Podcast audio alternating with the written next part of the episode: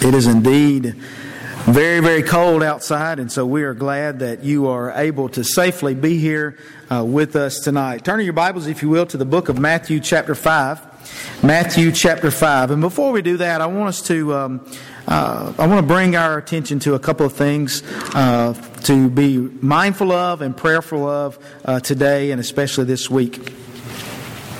Uh, don't forget that uh, Sean White had surgery last week, and so we want to continue to remember him in our prayers, as well as Catherine Franks uh, recovering from her fall. Um, Sheila Hamlin will be having surgery this week, so we want to remember her in our prayers. Um, also, uh, Frank uh, was in the ER uh, all day today. He's been able to go home on antibiotics and things, and he will uh, have a doctor's appointment on Tuesday. So we want to remember uh, Frank and Glenda especially. Um, also, the family of uh, Charlie Baker. Uh, in in his loss. This is the brother of Ruth Ann McCain, so we want to remember them. And then this afternoon we received uh, some other not uh, not good news. Um, it's been in our prayer li- on our prayer list. Uh, Linda Anderson. This is the wife of Joe Anderson. Joe uh, has been coming. Uh, he's the brother of Peggy Ramey, and Joe and his grandson sit right up front here. Uh, his wife has been battling cancer, and she passed away today. So we want to remember uh, Joe and his family as well. So let's go to our heavenly Father in prayer as we think about these individuals and their situations. Let us pray.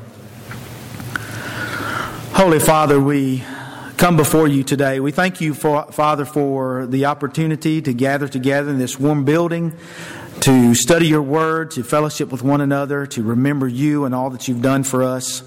But, Father, our hearts are heavy because of uh, several who have lost loved ones over the last few days. And Father, we ask that you will be with the, the family of uh, Charlie Baker and his loss, and that you will, uh, the sudden loss. And Father, we pray that you will bless his family, and that you will be with them during this difficult time, that you will be with those uh, at Shackelford Funeral Home where he worked, Father, that you will be with them as well.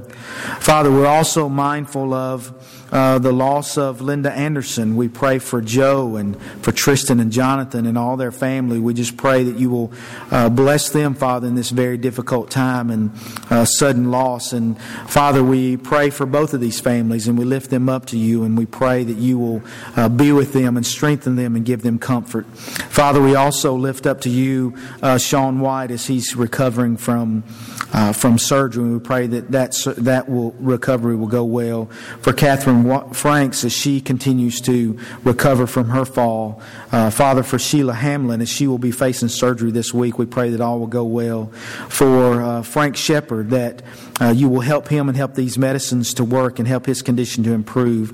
Uh, for Kathy Stewart and uh, her recovery from her surgery, and also for um, Miss Carolyn Taylor and her family, that you will bless them. Father, there are many, many others on our prayer list and in our hearts and minds, and we lift them up to you in addition to all these we've already mentioned tonight. Father, we thank you for the way that you work in our lives. We thank you, Father, for all that you do for us and all the blessings that we enjoy in Jesus Christ. Father, watch over these individuals, watch over these families, and bless them uh, during these health issues and also these difficult times. Father, thank you. Most of all, we thank you for Jesus. In Christ's holy name we pray. Amen. Jesus said, Blessed are the peacemakers, for they shall be called sons of God. The Bible is a book of peace. There are nearly 400 scriptures in the, or in the Bible that either talk about peace with God, peace with individuals, or peace among nations. The Bible opens uh, with the idea of peace, and the Bible closes with the idea of peace. But the reason for war in between those times of peace is because of the opposition of Satan and because of the disobedience of mankind. Someone said, God is not at war with the world. The world is at war with God. We all know people have longed forever for peace. But because of wickedness, peace escapes most. The Bible explains that part of God's punishment for wickedness is his denial of peace in their life. Isaiah chapter 48 and verse 22. There is no peace, says the Lord, for the wicked. But the Bible also emphasizes the blessings on the righteous as God's gift, and that's the gift of peace. Psalm 29 and verse 11, the Bible says, The Lord will give strength to his people. The Lord will bless his people with peace. And you remember, as you've studied through the life of Jesus when he walked on the face of this earth, uh, even in the great Roman Empire during that time, and all the, the things that might have been good and going on in, in history at that time, there was still conflict. The world was divided by conflict. Now, as we look at the idea of peace, let's keep in mind that uh, when Jesus and the Bible speaks about peace, it's not like what the world thinks of peace. Some people think that peace is simply the absence of war. And that's not really what peace is talking about in Scripture. And we'll look at that in a minute. But even in a time when the Roman armies had brought an end to armed conflict, there was still conflict. There was still a world filled with hatred. Hatred between men of different races. Hatred between nationalities. Hatred between religions. It was still evident everywhere. The Jews and Gentiles, they had a uh, equal disdain for one another.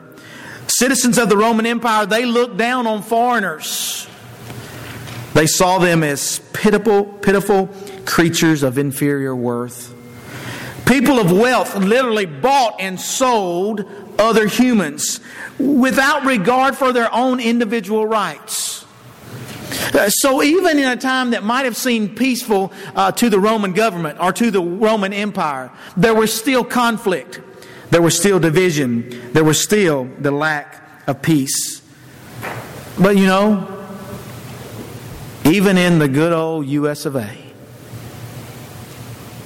the land of the free, the home of the brave, the land of the pursuit of happiness. There is conflict, right? Whether there are wars that we're reading about or hearing about, there's still conflict among people. We see the same meanness and the same cruelty in our lifetime we see people that are working to keep the fires of human conflict alive and burning. It seems that some people, they just enjoy keeping things and people stirred up, right? we definitely see this in our own country. We see different groups against other groups, causing conflict among themselves and throughout our nation and the world. Even many homes are riddled with conflict. Any, even many homes have become centers of hatred and abuse rather than places of love and peace. Our world needs more men and women eager to make peace in their lives and in the world. But what is peace? As already mentioned, peace in the Bible is very different than what the world thinks about peace. Jesus said in John 14 and verse 27, Peace I leave you, my peace I give to you, not as the world gives do I give to you. Let not your heart be troubled, neither let it be afraid. You see, the world generally thinks of peace in terms of personal contentment. Most people think that they are believe that they will have peace if they have no financial burdens. Most people believe they will have peace in life if they own a comfortable home in a quiet neighborhood. Most people think that they'll have peace if they enjoy restful company with friends and family at their own convenience. And most people believe that they have peace without war. You see, the reality is that believing that is, is really a retreat from reality. You see, the world, when they think about peace, they're thinking about in terms of their own contentment, things that will uh, satisfy their own desires. James chapter 4, we read this morning. Some think peace is uh, just compromising with the enemy. Well, I'll, I'll hold true to this, but you know, I can compromise a little bit here. Uh, they think surely we can have peace if we give up just a little uh, struggle and compromise some things. I mean, they, they think if, if I really don't have to fight for something, you know, I get tired of fighting for things, and if I really don't have to fight for that, then, then that's okay. That'll bring some peace. It doesn't matter if I compromise some things, that'll give me peace. But you know, the reality is, the reality is that we need to remind the world there are some things worth fighting for. Do you get tired of fighting? I get tired of fighting for some things. But the reality is they are, there are some valuable, worthy things to fight for. How about my soul? Is that worth fighting for? Jesus said it's worth dying for. What about my family? What about the church? What about our God, the God, Jehovah, Yahweh? What about righteousness? Those things that are right. Now, I'm not necessarily talking about being rude or arrogant. I'm talking about fighting for those things. Those are some things worth fighting for. Peace at any price normally turns out to be a cruel form of slavery. The peace that Scripture talks about is more than the cessation of conflict with people or with Satan. It's the very attitude in which we live by. A husband and wife, they may not be fighting with fists or with words. They may simply be tolerating each other in cold silence. That is not peace either. Bible says the Lord gives peace, but not as the world gives peace. The Hebrew word for peace is shalom, followed up by uh, a similar Greek meaning. It's the traditional word of greeting or farewell for the Hebrew. The word is never used to signify the mere absence of fighting. In, ter- in, in, it is used in terms for a positive state as opposed to a negative one. It embraces everything which makes for a person's highest good. That's the peace that Scripture speaks about. So when Jesus says, Blessed are the peacemakers, it seems he's talking about eh, the sense of a right relationship among human beings. The blessing is not for those who just love or who prefer peace, but for those who, Jesus said, make peace. That's our goal. That's our challenge. Is are we peacemakers in the sense that Jesus is speaking about? There are about a there are about three dimensions of peace I want us to think about. The peace between man and God, that's important. The inner peace that we have in our hearts, in, in us as the children of God, and the peace between mankind. And so I want us to look at those things. First of all, let's think about the peace between man and God. We talked about this morning that there's a reality of a place called hell. And we need to remember that and we need to share that with people because those without Jesus Christ and are lost, that's where the Bible says they spend eternity. That's why we do what we do. That's why we share the message of love and compassion because we want people to be with Jesus. Salvation is where peace, the peace of God, is found. It's the process of reconciling man to God. Do you remember back in the Garden of Eden? When Adam and Eve were in that garden, you remember God created this beautiful garden and he, he, he put in the midst of that garden the tree of the knowledge of good and evil. And He told Adam and Eve, He said, All these things you guys can have, you guys can enjoy, but of the tree of the knowledge of good and evil, do not partake of it because when you do, you will surely die. He might have said, When you do, you surely will experience a lack of peace. Because their relationship up until that point was peaceful. Their relationship with one another, their relationship with God, it was peaceful. And Satan comes in and he tempts them and stirs all that up and it creates a separation. And that separation keeps us from God. And that's what salvation is. That's what Jesus did on the cross. That's what the resurrection that we talked about this morning makes so plain and powerful in the act of the cross is that reconciliation of mankind back to God. And you see, whenever uh, whenever I was talking I was talking to my boys about becoming a Christian and whenever I talk to other young people I think that's the place where we have to start. They have to realize everyone has to realize sin living in sin practicing sin a life of sin that separates us from God. Where do we want to be you see being separated from God there is no peace the Romans thought that their empire brought peace but it was Jesus on the cross in the grave and rising from that grave and going to the right hand of the throne of God. Paul wrote in Colossians chapter 1 verses 22, 21 and 22, "And you who once were alienated and enemies in your mind by wicked works, yet now he has reconciled in the body of his flesh through death to present you holy and blameless and above reproach in his sight. That's peace. Also in 2 Corinthians chapter 5 verses 18 and following Paul says, Now all things are of God, who has reconciled us to himself through Jesus Christ and has given us the ministry of reconciliation.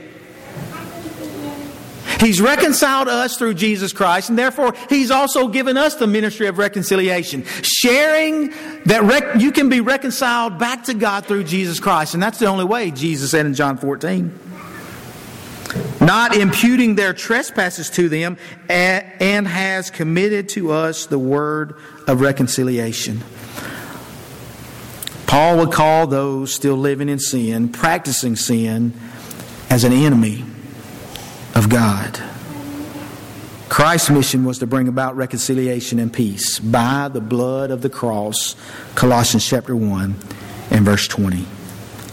So that's the ultimate peace.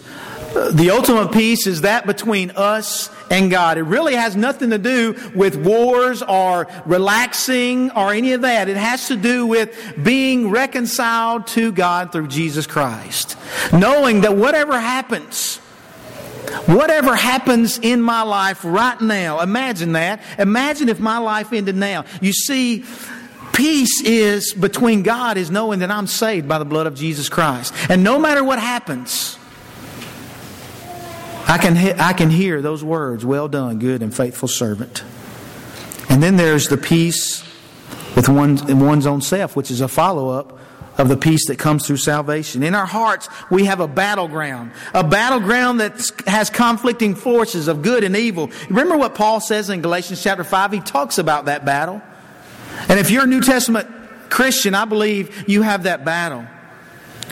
Paul said, I say then, walk in the Spirit, and you shall not fulfill the lust of the flesh.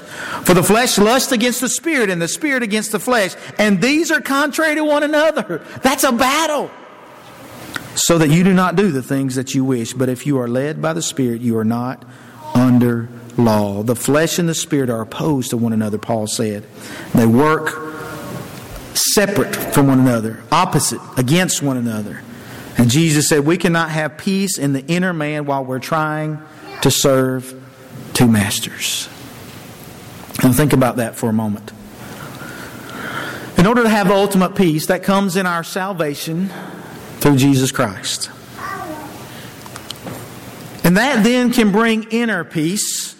But you see, Satan, Satan is good at what he does. He's no different than what he did with Adam and Eve in the garden. You remember they had peace. They had peace with God and they had inner peace. Things were good. And then all of a sudden Satan comes and starts whispering in their ear and say, Oh, but this and that and that. Oh, look at here. Look at there. Look what you can't have. Look what you're missing out on. Man, you need to be here. And all of a sudden, they feel that inner pull. They fear that battle. Jesus said in Matthew 6 and verse 24, No one can serve two masters. For either he will hate the one and love the other, or else he will be loyal to the one and despise the other. You cannot serve God and mammon. You see, we have to be honest with ourselves, to our, with ourselves and with God and honestly, totally give Him our hearts so that we might have peace, the inner peace. And then there's the peace that's, that comes between man and his neighbors, between mankind. You see, the reality is the other two are absolutely necessary before we can have peace with one another. Or before we can have peace with those in our neighborhoods, in our workplaces, in our schools, in our grocery stores, in our community. You see, we can only have peace with one another when we've surrendered our life to Jesus. And then we do that on a daily basis so that we might enjoy inner peace.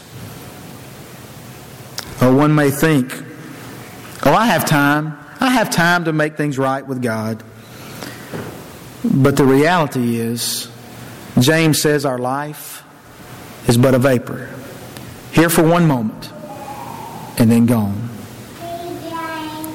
You see, sometimes realities are, are hard to think about and hard to swallow, but the reality is we don't live in this world forever. And we know that. And it's our challenge by making sure we're at peace with God through our salvation in Jesus Christ, making sure we're at peace with one another by surrendering our lives to Him daily, that we seek that peace with, one, with, with each other and those in the world.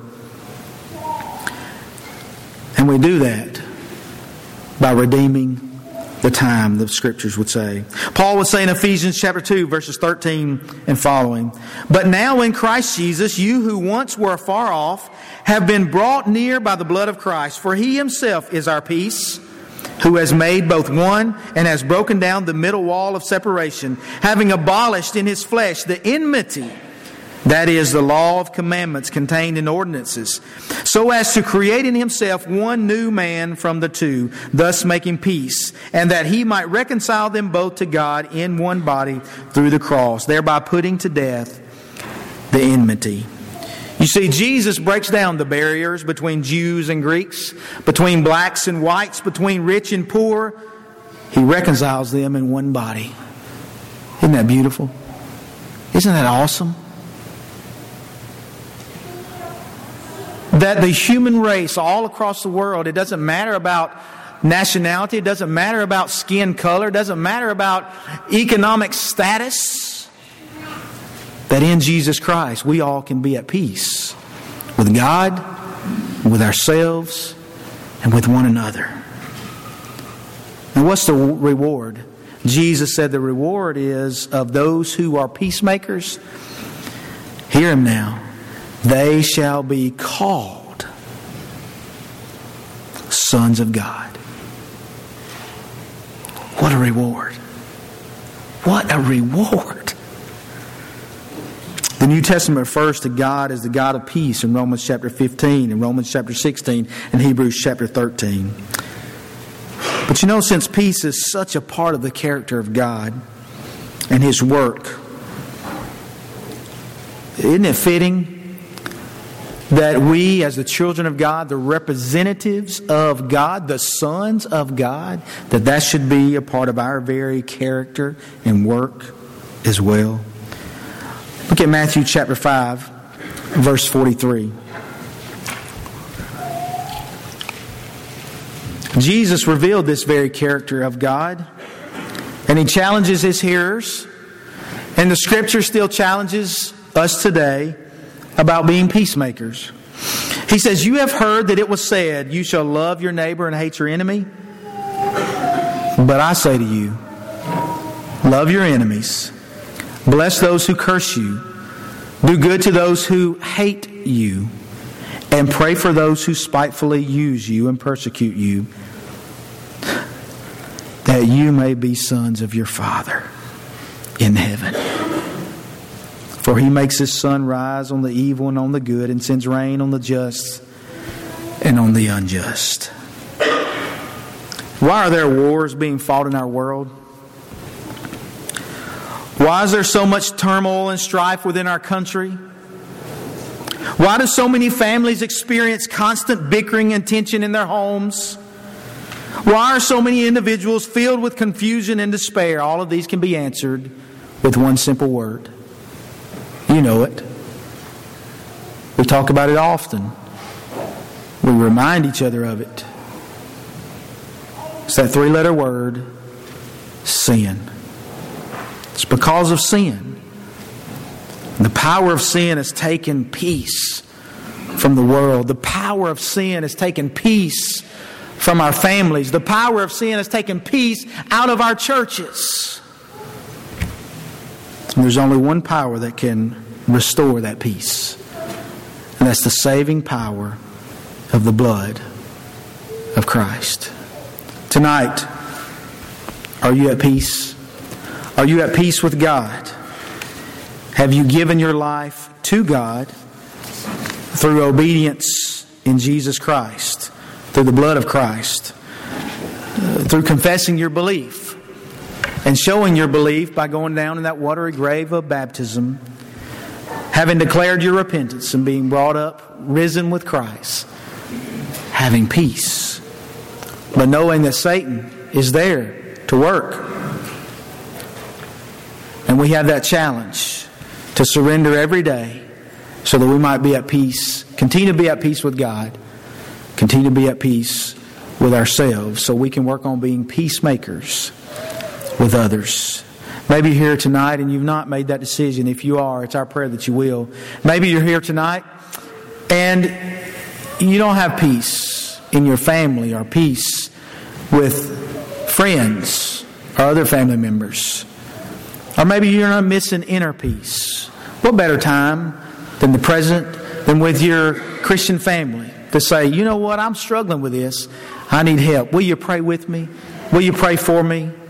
And we'll walk with you hand in hand, trying to help you every way we can because we struggle as well.